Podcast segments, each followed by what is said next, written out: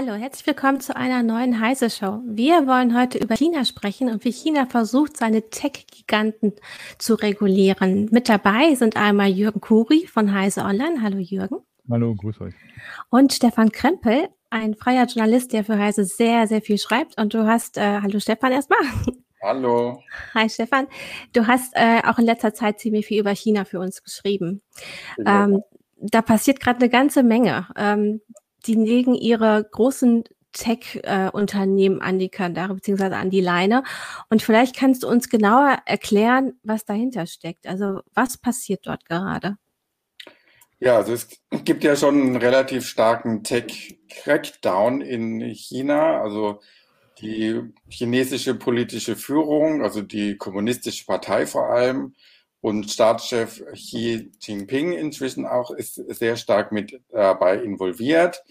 Die gehen jetzt sehr stark gegen die nationalen Technologiekonzerne vor, also zu nennen sind vor allem Alibaba, Baidu, Tencent und der Fahrdienstvermittler Didi. Die stehen da im Zentrum der Kritik. Und da wird auch jetzt relativ stark hantiert, also auch ohne Rücksicht auf Verluste. Da wird auch das Börsen, also Börsengänge werden verhindert, zum Beispiel von der Finanztochter von Alibaba, von Endpay. Das wurde ja mal ganz schnell abgesagt. Und welche schon an der Börse sind und schon Marktkapitalisierung haben, bei denen wird eben auch ohne Rücksicht auf Verluste wirklich hier äh, draufgeschlagen, mehr oder weniger, dass hier auch die Börsenkurse purzeln und alles. Ähm, das Ganze muss man sich so ein bisschen erklären, damit oder das Grundverständnis ist erstmal, dass es in China natürlich nach wie vor den Kommunismus gibt. Das vergessen viele westliche Beobachter sehr gerne wieder. Die denken alle, es ist dort schon genauso kapitalistisch wie hier. Und tatsächlich hat das auch die kommunistische Führung auch jahrelang ja unterstützt. Also sie hat das Unternehmertum äh, ganz bewusst gefördert und hat auch diese Tech-Riesen durchaus erstmal walten lassen. Also das war alles erstmal soweit, äh, ging alles erstmal so wie ähnlich wie im Westen, so wie im Silicon Valley. Das war natürlich das Vorbild. Und dann passierte aber doch irgendwie was, dass das Ganze so ein bisschen aus dem Ruder ging. Und wie in Europa und wie in den USA ist jetzt eben die Frage, wie reguliert man das wieder? Wie kriegt man diese Tech-Riesen wieder irgendwie unter Kontrolle? Und da ist jetzt eben der aktuelle Stand, dass das Ruder eben sehr stark zurückgerudert wird. Was, was heißt das ganz konkret jetzt zum Beispiel, wenn man sich Tencent anguckt? Also was haben die jetzt, was mussten die ändern oder müssen die ändern? Ja, es gibt jetzt sehr konkrete Regeln, eben wie man zum Beispiel Empfehlungsalgorithmen einsetzen darf. Die sind gerade in der Mache. Sind erste Durchsetzungsrichtlinien dafür schon veröffentlicht worden und auch übergeordnet neue Richtlinien für künstliche Intelligenz allgemein. Und die werden dann eben sehr viel stärker ihre ganzen Empfehlungsalgorithmen äh, nach ganz gemeinen, äh, offensichtlichen Kriterien eben ausrichten müssen. Zum Beispiel müssen sie eben die Kultur dann fördern. Sie müssen eben darauf achten, dass das Wohl der Bevölkerung sehr viel stärker eingehalten wird. Es gibt da sehr klare Vorgaben, was diese Algorithmen noch machen dürfen. Also da wird sehr stark äh, eingegriffen. Also das heißt, es wird nicht nur darauf geguckt, ob sich da äh, Marktmacht bündelt und man vielleicht etwas zerschlägt, damit Mitbewerber auch ähm, mit ins äh, auf den Markt kommen können, sondern man sagt auch, wie es technisch laufen soll, was erlaubt sein soll und auch gleichzeitig ein bisschen inhaltlich. Also genau, Technik also es gibt es gibt da verschiedene Ansätze. Es ist auch in in China muss man schon sehen, dass die sehr viel übernommen haben von Europa und gerade auch von Deutschland. Also es gibt da sehr ähnliches Kartellrecht wie in Deutschland und in Europa. Ähm, China äh, sieht Europa nach wie vor so als eine Art äh, Regulierungssupermacht. Das ist schon noch da vorhanden. Da wird auch sehr viel abgeguckt. Ähm, China hat ja auch das äh, Patentrecht beispielsweise mehr oder weniger von Deutschland abgeschrieben. Das ist alles eins zu eins. Beim Kartellrecht ist es ganz, ganz ähnlich. Aber die, allerdings wurde das auch jahrelang nicht durchgesetzt. Also man hat, die, die chinesische Führung hat es durchaus geduldet und unterstützt dass hier diese Tech-Krisen erstmal entstehen, weil sie hat ja auch äh, große Ziele in der Technologie. Sie will ja bis 2030 unter anderem Weltmacht in der künstlichen Intelligenz werden. Und da braucht man natürlich auch diese Unternehmen, die das machen. Das kann der Staat ja nicht alles alleine machen. Allerdings kam dann, kamen dann eben so ein paar Vorfälle, da müssen wir gleich nochmal genauer äh, drauf eingehen, was dann eben auch so der Auslöser war. Und das können wir gleich noch gerne besprechen. Und seitdem ist eben dieses Laissez-faire, dieses Markt, der Markt richtet es alleine, das ist jetzt nicht mehr so gefragt. Da wird jetzt deutlich dagegen gesteuert.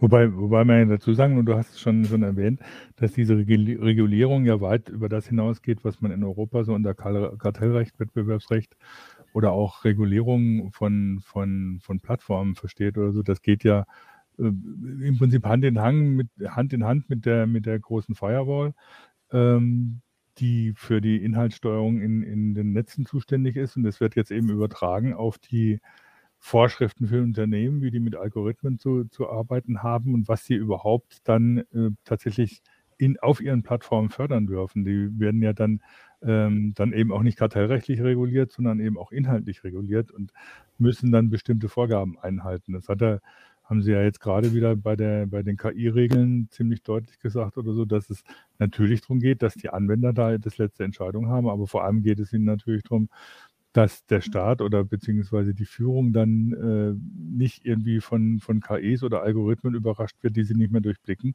und wo sie nicht mehr richtig steuernd eingreifen können. Ja, also es ist immer so eine, so eine Mischung natürlich. Es muss man immer diese beiden Seiten sehen. Also einmal geht es Peking sehr stark darum, das Wirtschaftswachstum eben zu fördern und auch durchaus den Reichtum für die einzelnen Bürger. Es geht eben darum, dass man äh, gesellschaftlich Stabilität schafft und auch den Nationalismus fördert. Also das sind die äh, drei, vier übergeordneten ganz großen Ziele. Und natürlich geht es auch darum, dass die Staatsspitze, Staatsspitze ihre Legitimität äh, eben erhalten muss. Und da kommt eben dann wieder diese ganze Kontrollstruktur damit rein.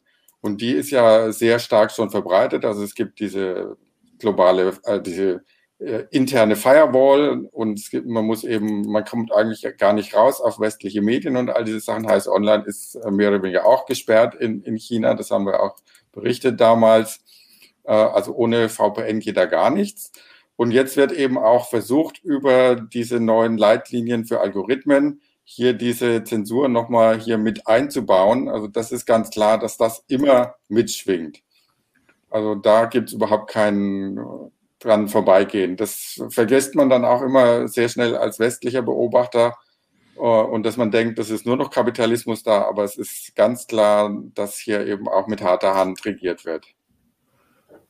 Also haben Sie den Kapitalismus eine Zeit lang laufen lassen, also wie im Silicon Valley, aber greifen jetzt frühzeitiger ein, als es vielleicht die USA tun oder auch wir. Ich meine, jetzt haben wir gerade durch den Facebook-Vorfall ja auch gesehen, also einmal durch die Whistleblowerin, ähm, die äh, gesagt hat, ähm, Facebook achtet nicht wirklich ähm, menschenwürdige Standards und geht da immer vor allem nach Profit, also achtet nicht darauf, dass gesellschaftlicher Frieden eingehalten wird.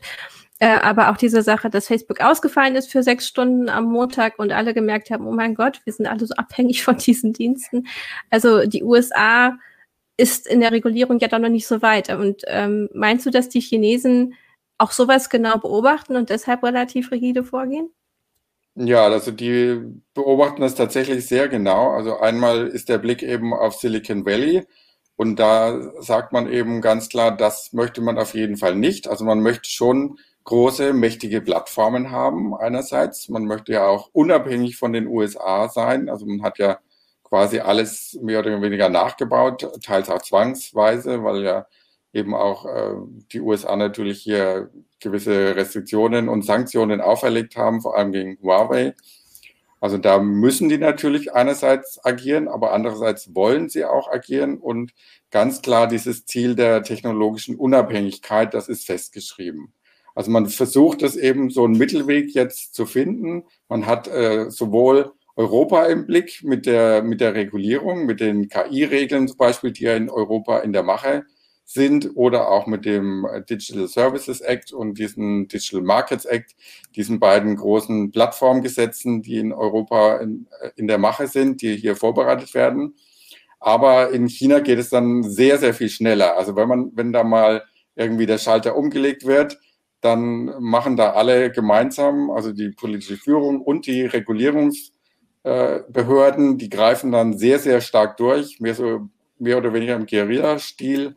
Und äh, da gibt es dann natürlich nicht diese demokratischen Debatten oder sowas, was wir hier in Europa haben, wo es eben mal zwei, drei Jahre mindestens braucht, bis solche Gesetze und solche Regeln dann aufgestellt werden. Da wird dann einfach von oben gesagt, von ganz oben, das wird jetzt so gemacht und fertig. Hm. Du hattest angedeutet, ja, oh, Entschuldigung, Jürgen, mach du erst Das hat man ja, im, im, Prinzip fing das ja so ein bisschen mit Jack Ma an, ne? Da, das hat ja, ja, das ist deutlich gemerkt, dass äh, der hält irgendwie so eine große Rede und kritisiert irgendwie das Finanzwesen in China und zack, plötzlich war er von der Bildfläche verschwunden und sein Konzern wurde doch etwas stärker angefasst, äh, was, was die Pläne angeht. Und jetzt, äh, jetzt taucht er wieder in der Öffentlichkeit auf und predigt irgendwie so, die, dass man doch den Xi Jinping-Lehren befolgen solle und das entsprechend machen muss. Das war schon sehr deutlich, ne, dass da einer sich zu weit vorgewagt hat und dann gab es gleich eins auf den Deckel. Ja, also das war tatsächlich der Auslöser, der von allen auch so gesehen wird. Also alle Wissenschaftler und Beobachter sind sich da auch einig, dass genau diese Rede von Jack Ma vor knapp einem Jahr, also im November 2020 war das, als er sich dann einfach viel zu weit vorgewagt hat und vor allem eben auch die Aufsichtsbehörden, die Finanzaufsicht, also quasi hierzulande die, die BaFin, die hat er gewagt zu, zu kritisieren. Und, und das war einfach wirklich dann äh, der, der Stein, der das alles ins mhm. Rollen gebracht hat. Weil wenn man dann gegen die Regulierer geht und gegen die Behörden, dann wachen die auf einmal auf. Normalerweise sind die relativ zurückhaltend und, und machen halt alles, was, was sie von oben so hören. Aber da sind die dann wirklich wild geworden, weil er die äh, direkt angegriffen hat. In und, welcher Weise hat er sie angegriffen? Kannst du das genauer ausführen? Also, was war seine Hauptkritik? Und es war einfach eine Kritik, dass die ein bisschen schlafen und dass die nicht so wirklich hier den Markt unter Kontrolle haben. Also es war schon auch so ein bisschen eben so aus der, aus der eigenen Stärke heraus. Ne? Alibaba hat ja dieses, diese eine große App äh, mit Alipay, ne? Ja, Alipay das ist ja so eine Art Schweizer Messer auch äh, in, in China. Ne? Es gilt für alles. Also wird nicht nur für Scoring oder so gebraucht und Kreditwürdigkeit zum Punkte sammeln. All das ist ja damit schon verknüpft, sondern es wird ja auch zum Chatten und zum, das ist wirklich eine Universal-App, so wie von, von Tencent eben. Und da hat er sich wohl ein bisschen zu sicher gefühlt und da ein bisschen draufgeschlagen und das war dann eben tatsächlich der Auslöser dass dann die Regulierungsbehörden und die Finanzaufsichten auch sich zusammengetan haben, ganz nach oben an, an den Staatschef gegangen sind. Und der hat dann eben tatsächlich äh, den Börsengang auch von Endpay gestoppt. Jetzt hast du gerade Alipay als so Schweizer Tas Taschenmesser beschrieben, äh, als, als äh, Angebot. Wird denn auch sowas auseinandergenommen im Sinne des Kartellrechts, dass man sagt, hier muss es bestimmte Schnittstellen geben oder äh, bestimmte Dienstleistungen dürfen nicht darüber abgewickelt werden? Also soweit geht es äh, meines Wissens noch nicht. Also man hat natürlich diese Vorgaben jetzt, die, die da deutlich was verändern werden mit den Algorithmen, mit den Empfehlungsalgorithmen, dass da eben sehr stark darauf geachtet wird, dass da alles in geordneten Bahnen geht, dass da die chinesische Kultur gefordert wird, dass da auch äh, ist ja jetzt der neue, der neue Trend, dass man eben auch sagt, die, die Kinder und die Jugendlichen, die sind zu lang an den Apps. Das muss reguliert werden. Also das wird jetzt alles sehr stark in den Vordergrund gerückt. Aber es ist jetzt noch nicht so weit, dass man sagt, man, man zerschlägt jetzt diese Apps und, und, und trennt das alles dann wieder in einzelne Anwendungen auf. Ich glaube, das ist auch nicht wirklich im Interesse dann natürlich der Führung, weil sie dann wieder mehr einzelne Apps überwachen müsste äh, gäbe es schon wieder mehr Möglichkeiten, dass man da die Kontrolle ein bisschen umgehen kann. Also da denke ich, werden, werden sie nicht dran rühren, dass man so ganz mhm. große Apps dann eben auch äh, aufteilt und zerschlägt. Also man muss sich das ja so vorstellen, dass da so bestimmte Filter angewendet werden, dass bestimmte Wörter gar nicht benutzt werden dürfen innerhalb dieser Apps. Genau, also das ist, ist ja bekannt, dass es da äh, schwarze Listen gibt man darf äh, gewisse Sachen, gewisse Themen überhaupt nicht ansprechen. Das wird dann natürlich immer zu Jahrestagen, ähm, Massaker und so weiter. Ne? Ist, ist klar, dann wird das verschärft. Aber das ist äh, das ganze Jahr über 24-7 immer, immer aktiv, diese Filter. Ähm, Capillinum meinte zu Jack Ma noch eben gerade äh, auf YouTube, dass er ja mit seiner Rede nicht ganz unrecht hätte, wenn man sich jetzt zum Beispiel die, die Geschichte um den Immobilienentwickler Evergrande anguckt. Ne? Ähm, wobei das jetzt wahrscheinlich, das jetzt gar nicht der Punkt ist. Ne? Das mag, ist sehr wohl äh, zu sehen, dass Jack Ma mit seiner Kritik da äh, richtig lag.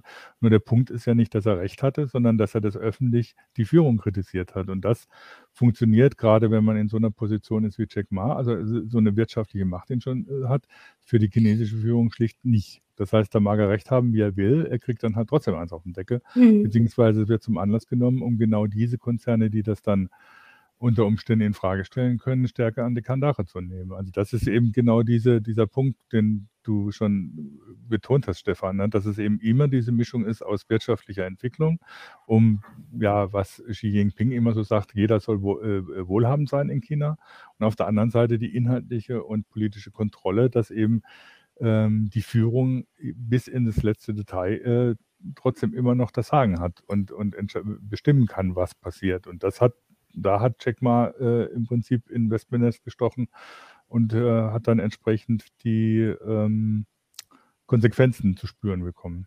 Hm. Ja, man, man, muss sich diese andere Kultur natürlich auch noch stärker vorstellen, ne, dass da in, in China natürlich äh, es gilt immer das Gesicht zu wahren. Und wenn dann äh, so ein Firmenboss und der reichste Mann Chinas hier äh, die Aufsicht und die, und die Behörden kritisiert, das ist natürlich eigentlich ein absolutes No-Go. Also weiß man wirklich nicht, was ihn da geritten hat oder ob ihm das, ob ihm das so rausgerutscht ist oder ob er das geplant hatte oder ja, es war quasi so eine Art äh, wirtschaftlicher Selbstmord, mehr oder weniger. Weil das ich habe ich hatte alle, irgendwie, als, ich weiß nicht, wenn man das so ein bisschen von außen beobachtet, ich hatte allerdings auch den Eindruck, dass sich da vielleicht auch Jack Ma oder andere noch nicht so ganz klar waren, wie ähm, radikal Xi, Xi Jinping da wieder so eine Kontrolle etablieren will über sämtliche Bereiche, also die weit über das hinausgeht, was die Führer davor gemacht haben wo man ja teilweise schon von Kulturrevolution 2.0 spricht oder vom neuen Maoismus, der da in China äh, tobt und der eben weitaus stärker noch eingreift, wenn jemand den Kopf hebt, als das früher teilweise der Fall gewesen wäre. Unter den Vorgängern von Xi Jinping hätte vielleicht Jack Ma mit seiner Rede irgendwie was ausgelöst und hätte keine Schwierigkeiten gekriegt. Ja, also das, das kommt dazu, dass es da schon so eine Art äh, Gegenrevolution jetzt einfach vom Staat aus auch wieder gibt und äh, gerade die Führung. Und da ist ganz klar, Xi Jinping will einfach der starke Mann sein und, und setzt das jetzt ganz massiv durch. Und vermutlich haben das viele in der Wirtschaft dann oder gerade in diesen Tech-Konzernen auch voll falsch eingeschätzt oder nicht äh, rechtzeitig erkannt, dass da mhm. doch das Ruder jetzt äh, zurückgerudert äh, wird. Und Klar, also das ist ja immer so eine, eine, Gegenbewegung, die sich dann so aufschaukelt einfach. Ne? Das ist so eine Wellenbewegung. Die eine Seite fühlt sich da so mächtig und äh, da rutschen dann halt dann diese Kommentare raus. Und die andere Seite erkennt dann wiederum, okay, nee, also das geht ja gar nicht, was die hier machen. Und da müssen wir doch mal wieder äh, das Ganze einhegen, wie man ja in, in Europa auch so gerne sagt. Aber in China geht das dann eben sehr viel schneller und mit ganz anderer Werf und Macht und Druck und Zensur. Ne? Also das, da ist man dann halt dann mal ein halbes Jahr außer Gefecht äh, gesetzt oder verschwindet eben. Ne? Das ist nicht so ganz so demokratisch da. Was meinst du denn, wie sich das auf die Firmen auswirkt, die eben auch im Ausland tätig sind? Also wir kennen das ja von ByteDance, die TikTok äh, gegründet haben, die im Inland in China ganz anders agieren dürfen als außerhalb. Also sie dürfen in China eigentlich weniger. Und ähm, wird es da diese Zweigleisigkeit immer noch geben oder wird die sogar forciert? Ja, das ist wirklich so ein Ritt mit dem Drachen dann im wahrsten Sinne des Wortes auch für die für diese Unternehmen. Die müssen natürlich einerseits immer darauf achten, dass sie eben sich nicht zu weit vorwagen, dass sie auch nicht zu mächtig werden und zu viel äh, Geld anhäufen. Ähm, andererseits ist es durchaus natürlich gewünscht, dass äh, chinesische Inter Unternehmen im Ausland und in Europa und in den USA auch Marktanteile erobern und dass sie dort äh, groß werden und Marktführer vielleicht sogar werden sollen natürlich. All das wird natürlich von der Führung unterstützt, aber eben nur in diesen gewissen Grenzen. Es muss halt immer äh, sichergestellt sein, dass letzten Endes die politische Führung nicht äh, darunter leidet, dass sie nicht angegriffen wird, dass alles eben doch auch dann zum Wohl des Volkes mehr oder weniger äh, passiert, dass also nicht die, die Unternehmen und vor allem die Unternehmensführer äh, zu reich werden und ihren Reichtum auch eben nicht so zeigen und ihre Macht vor allem auch nicht zeigen. Also da muss man dann schon ein bisschen aufpassen und das alles äh, sehr geschickt lavieren und hantieren. Wenn man so einige Videos aus China sieht über soziale Netzwerke, hat man aber, oder habe ich auf jeden Fall manchmal den Eindruck, dass Reichtum schon gerne gezeigt wird oder auch Konsum. Und äh, du hast auch geschrieben für Heise Online, dass sie jetzt versuchen, oder dass selbst KI dafür sorgen soll, äh, die Ungleichheit ähm, nicht zu fördern, also dass Konsum auch nicht ähm, propagiert werden soll. Äh, passiert das tatsächlich? Weil ich, dann dürften einige Videos ja gar nicht entstehen, die man so sieht. Ja, ich denke, da wird man schon jetzt auch ein Zurückrudern auch da sehen. Ne? Also wenn da um diese Kulturrevolution 2.0 mehr oder weniger ausgerufen worden ist, dann wird man das mehr oder weniger zeitversetzt dann auch in den öffentlichen Videos sehen und was da gepostet wird. Ich denke, dass es nicht mehr so richtig on vogue ist, äh, in, in künftiger Zeit äh, da in, in Shanghai sich zu, zu filmen oder auf TikTok dann zu stellen, wie man da shoppt und einkauft und das Geld raushaut und so. Also ich denke, da ist schon wieder jetzt so ein bisschen ja, runterfahren und ja, mehr Anstand zeigen, auch gegenüber den anderen. Ich denke, das ist äh, sehr stark jetzt gefragt.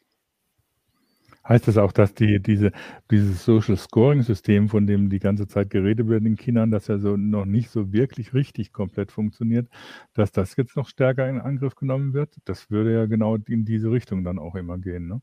Hm, da gibt es noch keine eindeutigen Signale jetzt, ob das tatsächlich überhaupt ähm, richtig funktioniert. Mhm. Also es gibt nach wie vor nur diese, es sollte ja eigentlich äh, schon bis zum 2020 eigentlich ein China-weites ähm, Social Scoring System geben. Das hat nicht geklappt. Es gibt nach wie vor nur diese mehreren Pilotprojekte in einzelnen Städten und Regionen. Und da gibt es aber jetzt auch noch keine so tollen Auswertungen oder solche Sachen. Ähm, aber wenn, dann wird es sicherlich auch dafür eingesetzt, dass man dann eher sagt, man möchte doch alles so ein bisschen zurückfahren und äh, jetzt nicht unbedingt den äh, einzelnen Reichtum, also den, den Reichtum einzelner Individuen da äh, zeigen und in den Vordergrund stellen, sondern das könnte dann das sicherlich, wenn es funktioniert, dann auch stärker dafür eingesetzt werden, um diese neuen, also alt-neuen Werte dann äh, eben zu propagieren und das auch durchzusetzen.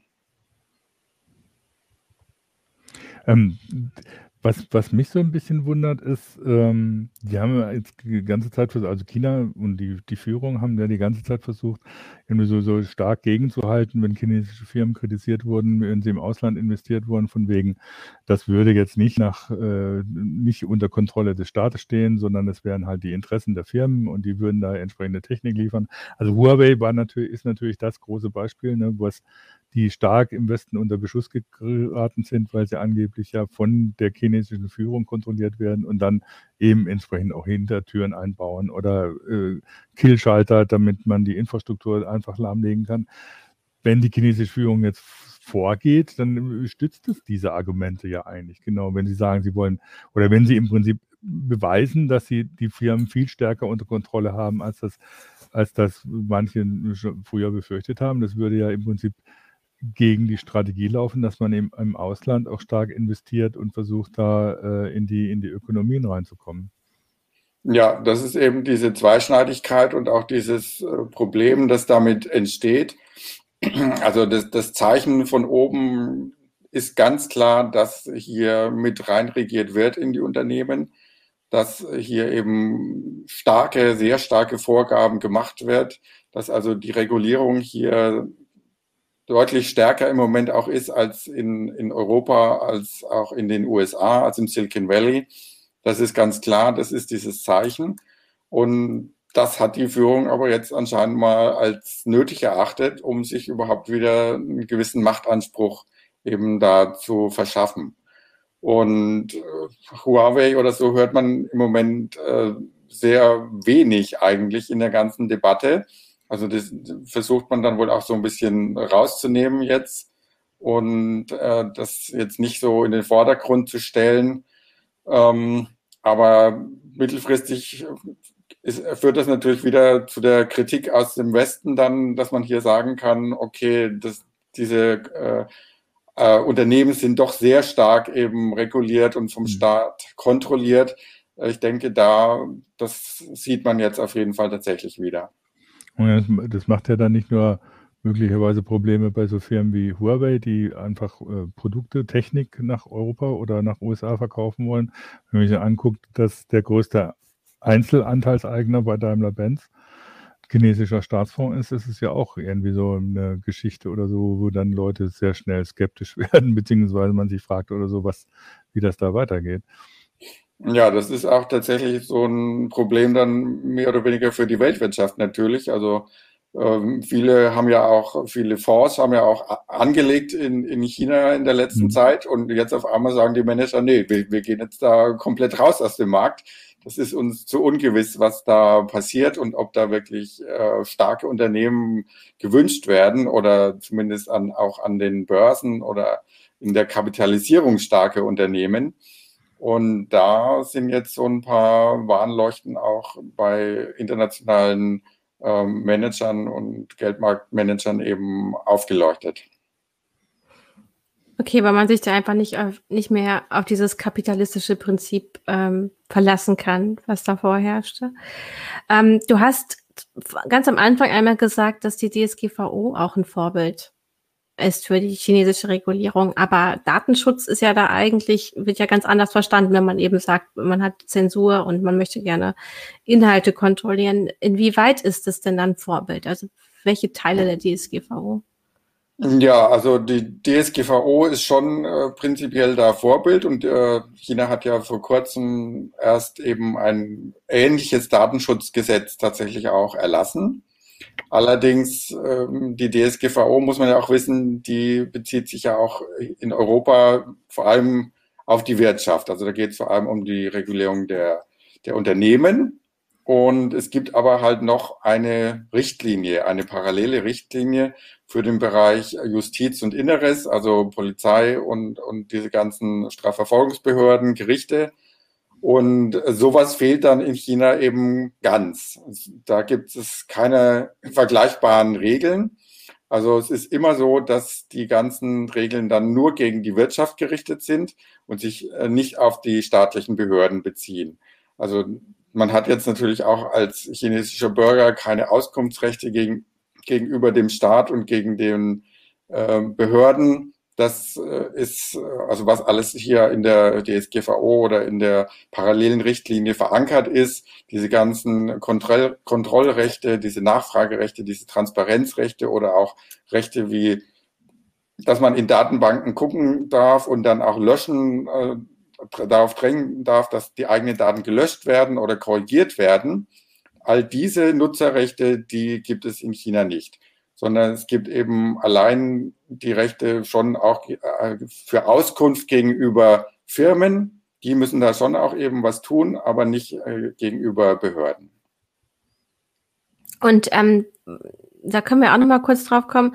Du hast gesagt, KI soll jetzt also künstliche Intelligenzen sollen jetzt auch ähm, reguliert werden und da darf man aber besonders reingucken. Also da gibt es auch spezielle Vorgaben, äh, dass da auch keine Diskriminierung stattfinden darf, ähm, dass man den Einsatz von künstlicher Intelligenz auch als Bürgerin ablehnen darf. Habe ich das richtig verstanden? Ja, also da gibt es eben auch tatsächlich jetzt diese neuen Regeln, dass man da schon auch mehr Transparenz vor allem reinbringen äh, will und dass man eben als Bürger, da könnte ich dann zum Beispiel sagen, also ich möchte jetzt hier diesen, äh, bei diesem Empfehlungsalgorithmus äh, von Baidu oder von Tencent oder von äh, Alibaba eben wissen, was, wie kommt das denn zustande? Das ist ähnlich wie in Europa auch wieder. Da gibt es ja auch äh, ähnliche Vorschriften bereits. Das, das gibt es auch, aber man könnte jetzt natürlich nicht äh, sagen, ich will jetzt äh, diesen äh, Social Scoring-Mechanismus äh, vom Staat irgendwie da irgendwie Einblick gewinnen. Also es ist genau der, der gleiche Ansatz wie beim Datenschutz. Die staatlichen Behörden sind weitgehend außen vor. Ich kann eben mehr Rechte bekommen gegenüber den Unternehmen, aber nicht gegenüber dem Staat. Hm, aber ähm, soweit ich das richtig verstanden habe, wollen Sie halt auch so ein ganzes Kontrollsystem aufbauen, um KI in Zukunft besser kontrollieren zu können. Ähm, kannst ja, du sagen? Auch, äh, ist natürlich in eurem Interesse dann praktisch der politischen Führung, dass sie selber die KI kontrollieren können. Was dann eher nicht so für die Bürger ist, sondern dass man sagt, dass die hierarchischen Strukturen der KP dann eben genau wissen, was passiert, beziehungsweise sich den Eingriff vorbehalten, äh, da entsprechende Maßnahmen ergreifen zu können. Ja, also es geht übergeordnet ist so der Ansatz eben so vertrauenswürdige KI. Das hört sich gut an und ist ja auch in, in Deutschland und in Europa genau dasselbe Stichwort. Aber wenn man dann halt genauer reinschaut, dann geht es eben sehr schnell wieder darum, dass die Leitlinien auch ein Verbot enthalten, dass KI-Produkte und Dienste für illegale Zwecke eingesetzt werden. Also untersagt wird beispielsweise damit die Sicherheit des Landes, der Öffentlichkeit oder von Produkten ernsthaft zu gefährden. Ähm, einige Systeme dürfen auch nicht dem öffentlichen Interesse eben schaden. Das sieht man dann schon. Also Produktsicherheit und so, da würde Europa und würden wir alle mitgehen. Aber wenn es dann um, um diese Kontrolle und Durchsetzung eben der Sicherheit geht und so, da ja, da würden wir dann doch eher auf demokratischere Regeln dann hoffen. Ja, es hm. ist, ist, ja manchmal auch echt schwierig, wenn, wenn chinesische Texte übersetzt werden oder wenn, wenn man die Sachen liest. Ähm, wenn man so ein bisschen die Geschichte kennt, kommt man sich da manchmal oder zunehmend, wenn man solche Sachen liest, auch Verordnungen vor, dass da wieder so sehr viel maoistische Verklausulierungen drin sind, die dann irgendwie so im Westen irgendwie sich ganz gut anhören, aber in Wirklichkeit was ganz anderes meinen. Das ist äh, teilweise finde ich das äh, echt schwierig, da den, den Unterschied äh, wirklich deutlich zu machen, weil da steckt dann oft mehr dahinter, als man jetzt so auf den ersten Blick äh, vielleicht lesen kann. Mhm. Es gab ja. so ein Zitat äh, in einem Text von dir, Stefan, ähm, da hat die Angela Huen Sang, ich glaube, ich, hab, ich, hab, ich hoffe, ich habe es jetzt richtig ausgesprochen, gesagt, dass eben Reichtum, Stabilität und Nationalismus äh, diese wichtigen Werte sind. Und wenn man das leicht anpasst, dann könnte das bei uns auch die CDU sagen mit Stabilität und Nationalismus. Also es ist wirklich die Frage, welches System dahinter steckt, so wie Jürgen das jetzt gesagt hat. Ne? Also welche welche Glaubenssätze auch, wie, wie die Staatsbildung ist. Ja, also wenn man sich das so anschaut, auch diese Regeln für die Algorithmen und so, mm, für man muss da schon so ein bisschen Verständnis auch für die Kultur dann natürlich haben. Ne? Also da steht dann eben, stehen dann ganz klare Anforderungen von wegen, die Anbieter halten sich an Gesetz und Recht und an diese Vorgaben und an diese Leitlinie und an die Kultur und die dürfen das nicht und so.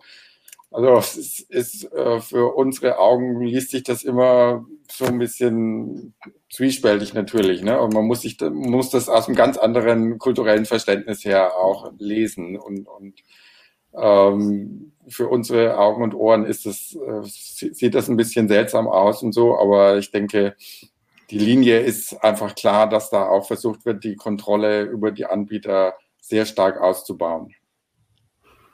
Mhm jetzt sind wir natürlich alle nicht unabhängig auf dieser Welt, sondern es gibt eben diesen Austausch. Ähm, was meinst du, hat dieser Big Tech Crackdown für einen Einfluss auf die Weltpolitik oder überhaupt die IT-Szene weltweit? Ja, also man muss da noch ein bisschen abwarten. Es ist noch nicht so genau raus, was man da, wie sich das tatsächlich jetzt äh, entwickelt. Ähm, einerseits äh, führt es zu einer Art äh, Regulierungswettrennen ein, einfach zwischen den Staaten. Ne? Also man sieht es ja, ähm, Europa kommt jetzt auch schon wieder so ein bisschen unter Zugzwang, dass sie doch auch ein bisschen schneller vielleicht ihre ihre drei großen Gesetzesvorhaben für die Plattformen und KI-Regeln jetzt äh, bearbeiten und das angehen, ähm, was aber auch nicht so viel schneller wahrscheinlich einfach gehen wird hier in, in den äh, mhm. demokratischen. Hm. Holger Bleich sagt immer, das dauert noch so etwa anderthalb Jahre. Bis Mindestens. Ja, ja, also die, die, haben ja das Ziel, dass irgendwie bis 22, äh, 2022 wollen sie es ja eigentlich durchziehen, aber nun gut, das ist, glaube ich, ein bisschen optimistisch. Aber der Druck ist jetzt einfach da, natürlich auch schon wieder da was nachzulegen oder nachzuziehen. Und in den USA sieht man es ja auch, unter der beiden Regierung ist natürlich schon auch äh, das Bestreben da, so vorsichtig da ein bisschen die Plattformen auch zu regulieren. Aber die haben quasi genau das gleiche Problem, weil einerseits eben diese US-Konzerne damit überall weltweit führend in, äh, sind und äh, der Standard sind. Und man möchte natürlich die nationale Wirtschaft hier nicht wirklich schwächen. Ne? Also da ist, sind immer diese kartellrechtlichen Monopolsachen und so. Ja, muss man mal gucken, ob da wirklich dann äh, der, der Hammer da kommt oder ob dann das nicht doch wieder eher von Europa aus dann passiert. Ne? Also immer diese Zwiespältigkeit, das ist das Gleiche, wie wir es in China auch sehen, aber China greift da dann doch dann ein bisschen stärker durch einfach. Jürgen, hast du eine Einschätzung dazu? Ja, das ist, ähm, naja, im, im Prinzip ist es die Frage oder so, inwieweit Xi Jinping sich mit seiner Strategie durchsetzen kann. Also den Nationalismus direkt nach vorne zu stellen und damit und gleichzeitig irgendwie so versuchen, irgendwie den, den Bürgern zumindest einen gewissen Wohlstand zu verschaffen, um, um im Prinzip das, das, die, die Herrschaft der KP zu stabilisieren. Und das eben, und da wundern sich viele Leute, tatsächlich mit einer Strategie, die er von Mao abgeguckt haben könnte oder wahrscheinlich abgeguckt hat. Also ihn unterscheidet nicht mehr viel, auch mit dem Personenkult, der inzwischen betrieben wird, von dem, was Mao gemacht hat und was in der Kulturrevolution los war.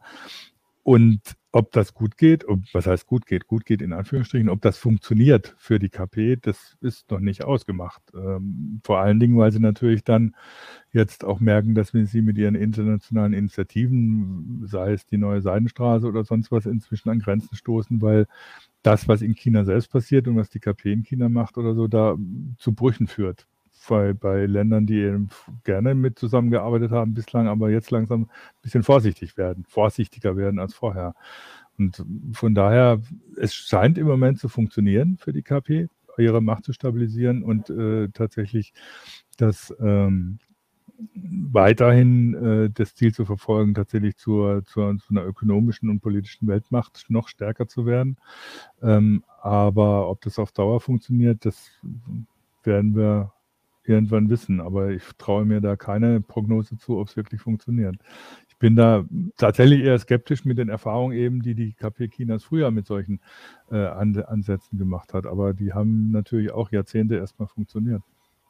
Ja, man, man muss da natürlich auch ein bisschen Hongkong mit im, im, im mhm. Blick haben mhm. und äh, gucken, was da in nächster Zeit tatsächlich passiert. Also in, im Moment sieht es eben tatsächlich so aus, dass sich die alten Strukturen und die, die, die chinesische Macht da erstmal durchgesetzt hat. Aber was da noch alles so schlummert und so, das weiß man natürlich nicht. Also da mhm.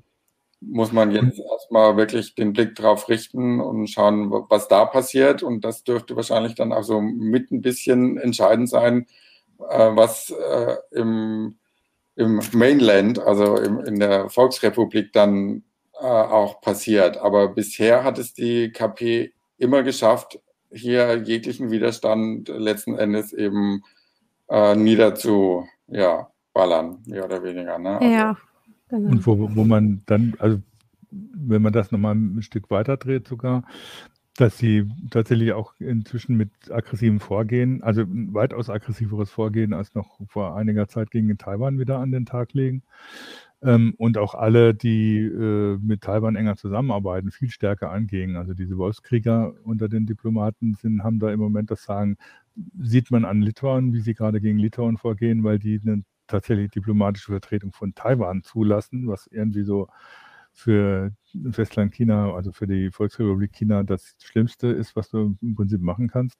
Und wo sie sehr aggressiv vorgehen und da aber auch inzwischen wieder auf Widerstand stoßen. Das sind also, es gibt eben auch Brüche, jetzt schon sichtbare Brüche in dieser Strategie, auch international. Und äh, die fangen eben bei den bei dem Zugriff auf die Tech-Konzerne an, die international unter Umständen negative Auswirkungen haben und gehen eben bis hin zu diesen eher allgemeineren politischen äh, Vorgehen, die den Nationalismus in China auch fördern sollen. Und das ist, wie gesagt, es ist nicht ausgemacht, ob es wirklich funktioniert.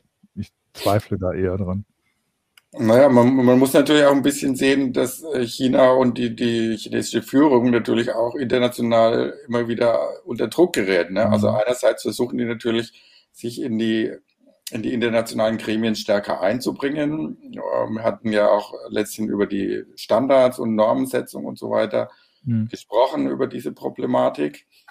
Und ähm, andererseits ist man da natürlich so als äh, schon eine, eine, Weltmacht und eine Wirtschaftsmacht und quasi sind äh, außenrum mehr oder weniger fast alle gegen einen. Ne? Also es ist auch nicht so einfach. Mhm. Und man muss da immer gucken, was da zu was führt. Also es sind immer mehrere Gründe und so und Kausalitäten und so. Das muss man natürlich alles immer so ein bisschen im Blick haben und äh, hinterfragen, wo äh, von wem der Druck dann auch immer wieder kommt. Ne? Also es ist jetzt auch nicht so leicht für, für Peking da irgendwie die, die Rolle in der Welt zu finden. Ne? Mhm. Mhm.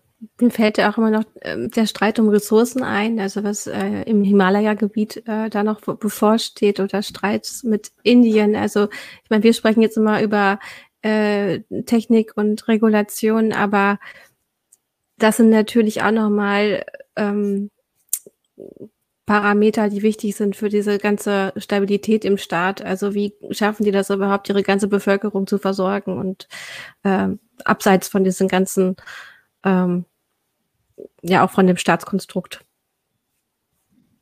Genau. Okay, ich gucke jetzt gerade mal in die Kommentare.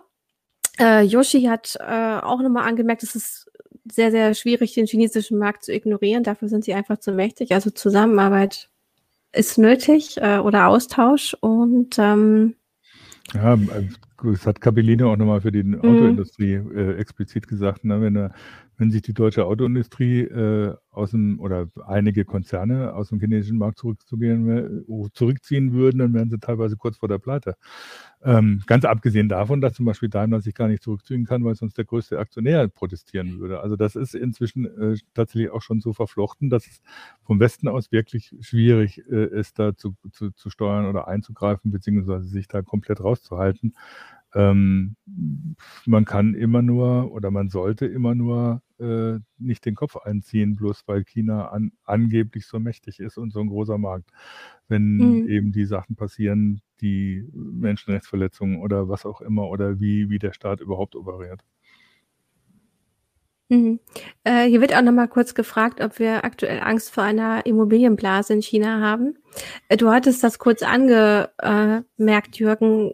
Kannst du das noch mal für einige Zuschauerinnen und Zuschauer zusammenfassen, was da passiert ist? Naja, Evergrande ist ein Immobilienentwickler, der sich völlig übernommen hat, weil er seine ganzen Immobiliengeschäfte durch Kredite finanziert hat und jetzt mehrere hundert Milliarden äh, Dollar Schulden hat und im Prinzip kurz vor der Pleite steht und der Staat jetzt irgendwie versuchen muss, das irgendwie hinzukriegen, weil das äh, für die chinesische Bevölkerung auch ein große, äh, großes Problem ist, weil ähm, Evergrande einer der größten natürlich äh, Anbieter ist von Wohnungen für, für die chinesischen Bürger und die teilweise schon gekauft sind und bezahlt sind von den Bürgern und Evergrande einfach nicht liefern kann, weil sie kein Geld mehr haben, um, um Wohnungen zu bauen oder äh, äh, zur Verfügung zu stellen. Die eine Seite, die andere Seite ist natürlich, wenn so ein Riesenkonzern dann zusammenbricht, kann das auch international Auswirkungen auf den Immobilienmarkt haben. Aber es wird wahrscheinlich nicht so eine starke, so einen starken Einfluss haben wie die Immobilienblase, die in Amerika geplatzt ist nee. vor über zehn nee. Jahren. Nee, das nicht. Das, ist, das eine ist natürlich, dass der chinesische Staat da sicher sehr stark eingreifen wird, weil natürlich so, ein, so eine Pleite von Evergrande ähm, massive Auswirkungen auf die Bevölkerung hätte und damit natürlich auch die Legitim Legitimität der KP in Frage stellen würde. Das heißt, ähm, allein deswegen werden sie dann natürlich was tun. Und zum anderen ist jetzt Evergrande international nicht so verflechtet, dass es unbedingt jetzt auf den Immobilienmarkt in den USA oder in Deutschland große Auswirkungen hätte. Das ist dann mehr so ein psychologisches Phänomen, wenn so jemand äh, pleite geht, dass es dann bei anderen auch Ängste weckt. Aber ich glaube nicht, dass Evergrande da international so eine große Rolle spielen wird. Mhm. Das wird sich natürlich in den Börsen auswirken, wenn die chinesischen Börsen dann nach unten gehen, weil Evergrande pleite gehen würde, dann würde es natürlich auch andere Börsen mit Mitleidenschaft ziehen. Aber da bin ich dann auch gespannt, was äh, die KP dann unternimmt, um das irgendwie so im Griff zu behalten. Also die wissen sehr genau, das merkt man auch immer wieder an den Maßnahmen, die sie im Moment äh, ergreifen, dass Evergrande ihnen gefährlich werden kann. Hm. Aber dann sind wir eben bei dem Punkt, man denkt so, jetzt haben wir so einen Exkurs gemacht, so plötzlich sind wir bei den Immobilien. Aber Stefan hat eben auch gesagt, dass ähm, bestimmte Finanzunternehmen äh, investiert haben in China, ihre Fonds dort eingerichtet haben oder auf jeden Fall Fonds da auf bestimmte Wirtschaftsbranchen setzen. Und jetzt kommt diese Regulierung oder auch äh, diese Immobilienblase und dann ist einfach China gerade ein, ein nicht so ganz sicherer Markt. Und das hat schon Einfluss auch auf uns. Naja, da wird jetzt natürlich auch sehr viel internationales Geld dann wieder abgezogen. Also das muss man auch gucken, wie sich das auswirkt. Mhm. Okay, ja, das ähm, habt ihr noch, oder, oder Stefan, hast du irgendwas, wonach wir dich nicht gefragt haben, was du in dem Zusammenhang aber sehr, sehr wichtig findest, noch auf IT-Ebene?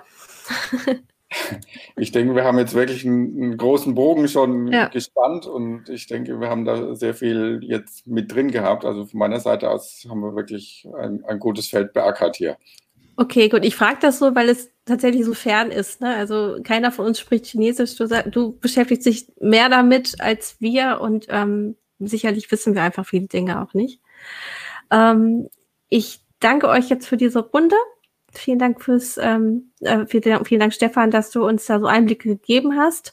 Äh, vielen Dank, Jürgen, für deine Einschätzung und das dabei sein und auch vielen Dank an unser Publikum fürs wieder mitdiskutieren und auch Fragen.